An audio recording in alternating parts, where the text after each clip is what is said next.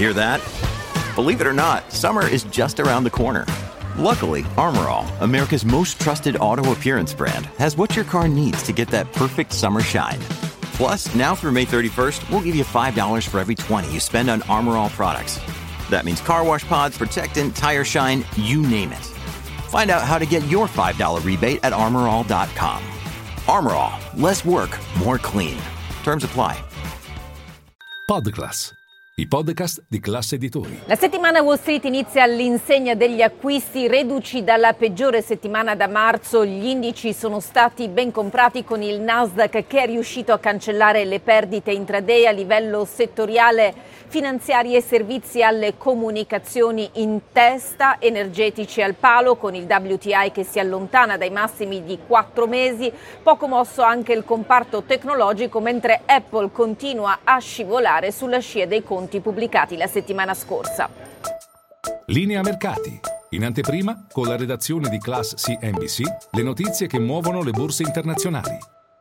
Il mercato si domanda all'inizio di questa settimana se il ritracciamento di alcuni grandi gruppi tecnologici sia sufficiente per ridare fiato all'azionario e prepararsi a un nuovo rally estivo oppure se all'orizzonte ci sia un ritracciamento più importante. Molto dipenderà dall'indice dei prezzi al consumo che verrà pubblicato eh, giovedì e di cui è visto eh, un rialzo mensile dello 0,2% e del 3,3% annuale.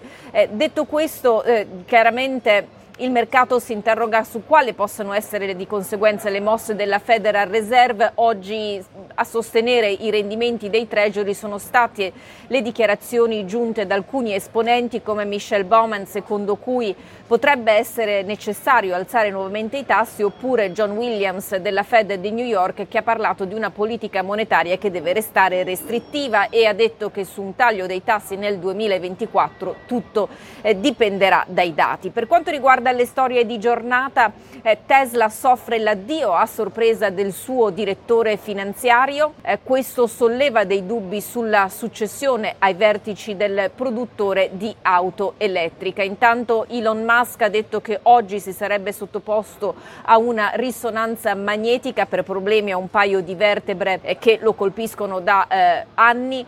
Eh, questo non fa che posticipare la presunta battaglia fisica tra lui e Mark Zuckerberg, il numero uno di Meta.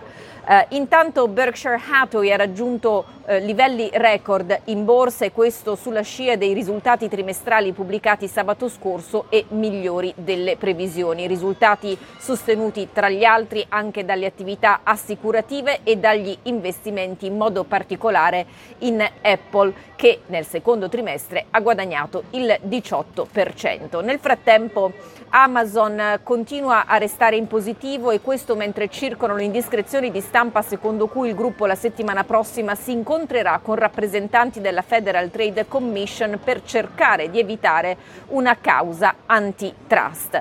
Nel mondo invece delle criptovalute eh, fa notizia il fatto che PayPal sia la prima grande istituzione finanziaria americana a lanciare una stablecoin, spingendo ulteriormente nel campo dei pagamenti digitali. Quanto invece alla politica, Ron DeSantis, il governatore della Florida, nonché candidato alla nomination repubblicana, ha ammesso apertamente per la prima volta che le elezioni presidenziali del 2020 sono state perse da Donald Trump. Secondo eh, queste dichiarazioni è possibile che la base elettorale repubblicana sia scontenta dal momento che la gran parte dei suoi componenti crede che la vittoria di Joe Biden non sia legittima.